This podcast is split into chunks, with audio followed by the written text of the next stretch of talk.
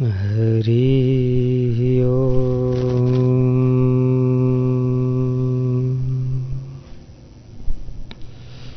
ॐ श्री सद्गुरु परब्रह्म परमात्मने नमः। ॐ गं गणपतये नमः। ॐ श्री सरस्वत्यै नमः।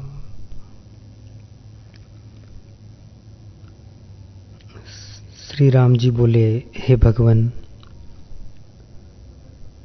ज्ञान की उत्पत्ति से अनंत जीवों की शुद्धि कैसे हुई? सो कृपा कर कहिए।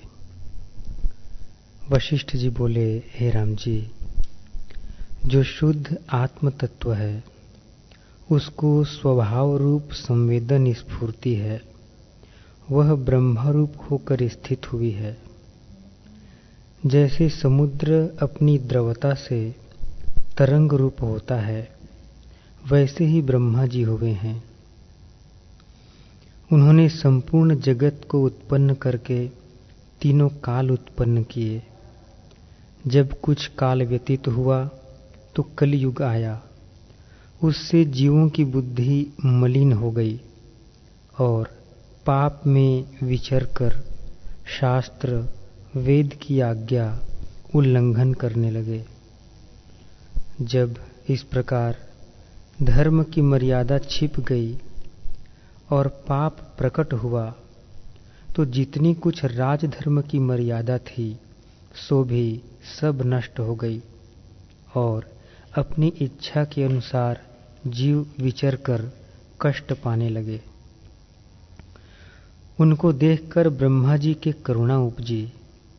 और दया करके मुझसे, सनत कुमार से और नारद से बोले, हे पुत्रों, तुम भूलोक में जाकर जीवों को शुद्ध उपदेश कर धर्म की मर्यादा स्थापन करो। जिस जीव को भोग की इच्छा हो, उसको कर्मकांड और जप, तप, स्नान, संध्या, यज्ञ आदि का उपदेश करना। जो संसार से विरक्त हुए हों और मुमुक्षु हों और जिन्हें परम पद पाने की इच्छा हो, उनको ब्रह्म विद्या का उपदेश करना। यह आज्ञा देकर हमको भूमि लोक में भेजा। तब हम सब ऋषिश्वर इकट्ठे होकर विचारने लगे कि जगत की मर्यादा किस प्रकार हो और जीव शुभ मार्ग में कैसे विचरें? तब हमने यह विचार किया कि प्रथम राज्य का स्थापन करो, कि उसकी आज्ञानुसार जीव विचरें। निदान, प्रथम दंडकर्ता राज्य स्थापन किया। जिन राज्यों के बड़े वीर्यवान, तेजवान और उदार आत्मा थे, उनको भी हमने आध्यात्म विद्या का उपदेश किया। अविनाशी पद ब्रह्म विद्या के उपदेश से उनको प्राप्त हुआ, तब वे सुखी हुए। इस कारण ब्रह्म विद्या का नाम राज विद्या है। तब हमने वेद, शास्त्र, श्रुति और पुराणों से धर्म की मर्यादा स्थापन कर जप, तप, यज्ञ, दान, स्नान आदि क्रिया प्रकट की और उपदेश किया कि जीव इसके सेवन से सुखी होगा। तब सब फल को पाकर उसको सेवने लगे, पर उनमें कोई विरले निरंकार, हृदय की शुद्धता के निमित्त सेवन करते थे। हे राम जी जो मूर्ख थे, सो कामना के निमित्त मन में फूल के कर्म करते थे और घटी यंत्र की नाई भटक कर कभी ऊर्ध्व और कभी नीचे को जाते थे। जो निष्काम कर्म करते थे, उनका हृदय शुद्ध होता था और ब्रह्म विद्या के अधिकारी होते थे। उस उपदेश द्वारा आत्मपद की प्राप्ति कर कितने तो जीवन मुक्त हुए और कई राजा विदित वेद सिद्ध हुए। सो राज्य की परंपरा चलाए हमारे उपदेश द्वारा ज्ञानी हुए।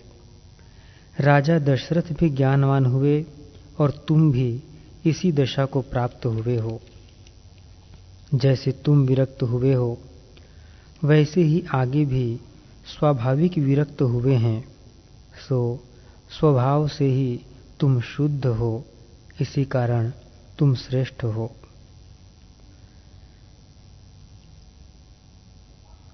जो कोई अनिष्ट दुख प्राप्त होता है उससे विरक्तता उपजती है, सो तुमको नहीं हुई।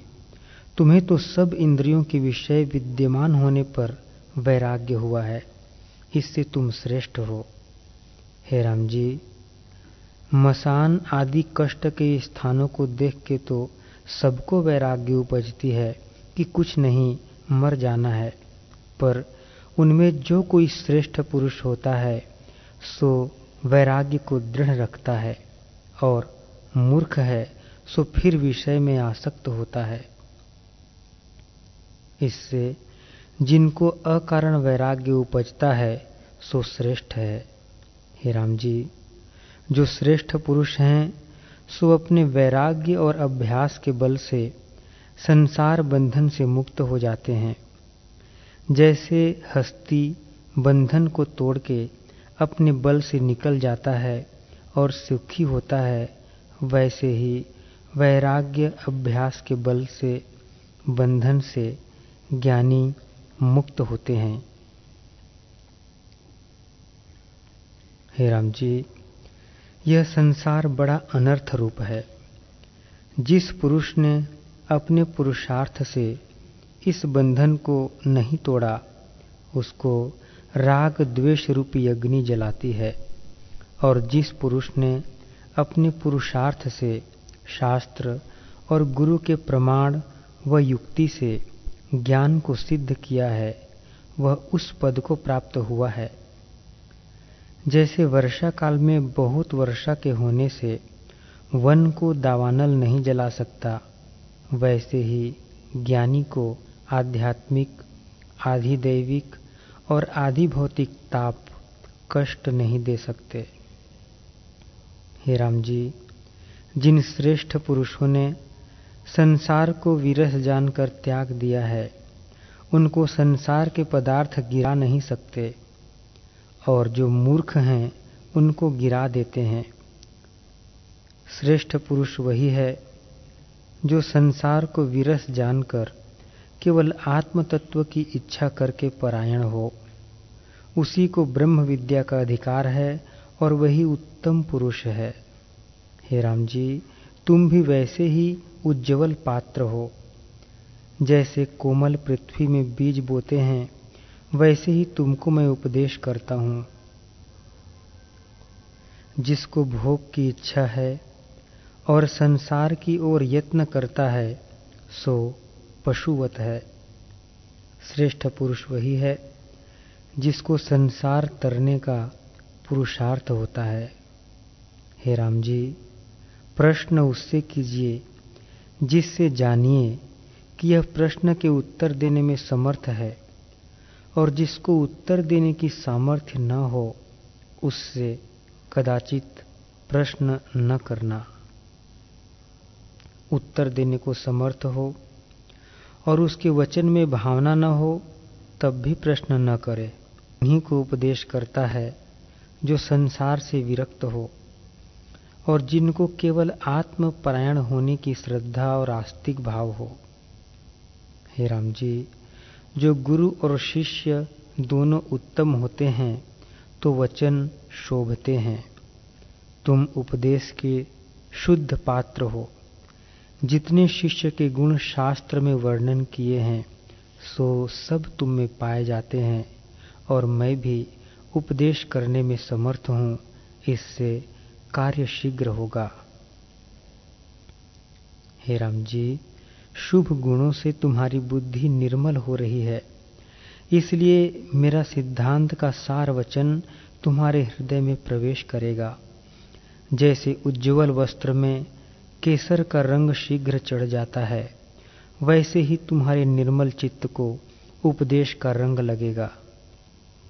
जैसे सूर्य के उदय से सूर्यमुखी कमल खिलता है, वैसे ही तुम्हारी बुद्धि शुभ गुणों से खिलाई है।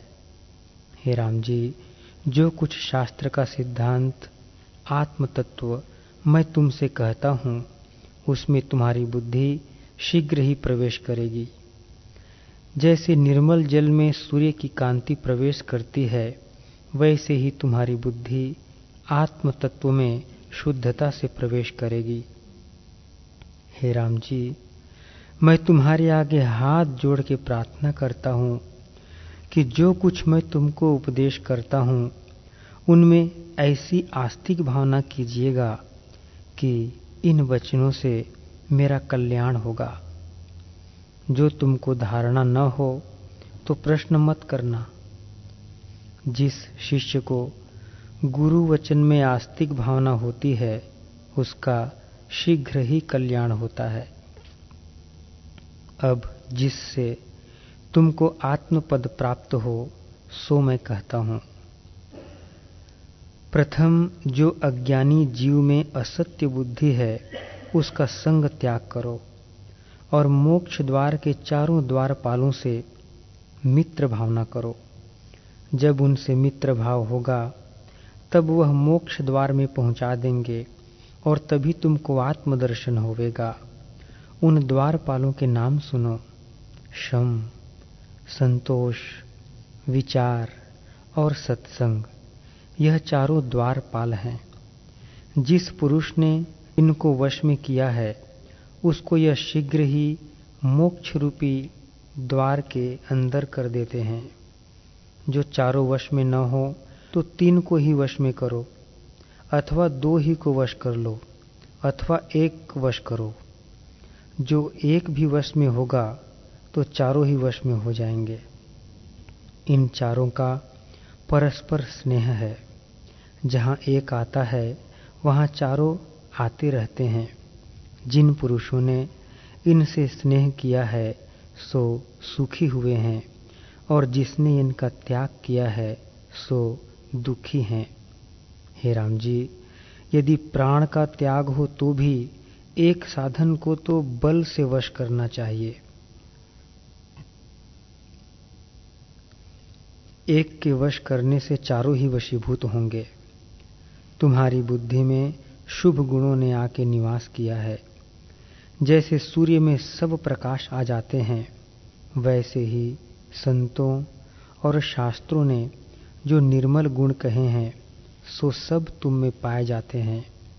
हे राम जी, तुम मेरे वचनों के वैसे अधिकारी हुए, जैसे तंद्री के सुनने को अंदोरा अधिकारी होता है। चंद्रमा के उदय से जैसे चंद्रवंशी कमल खिलाते हैं, वैसे ही शुभ गुणों से तुम्हारी बुद्धि खिलाई है। हे राम जी सत्संग और सतशास्त्रों द्वारा बुद्धि को तीक्ष्ण करने से शीघ्र ही आत्म तत्व में प्रवेश होता है।